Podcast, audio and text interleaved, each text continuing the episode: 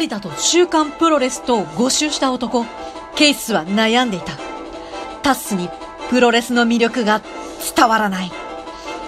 そこに現れたのが、プロレスオタク、小川。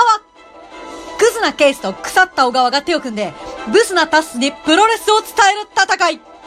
チケットボンバーズと逸材ボンバーズのコラボで、プロレス番組配信決定 !12 月15日、ラジオトークで、ゴングが鳴る。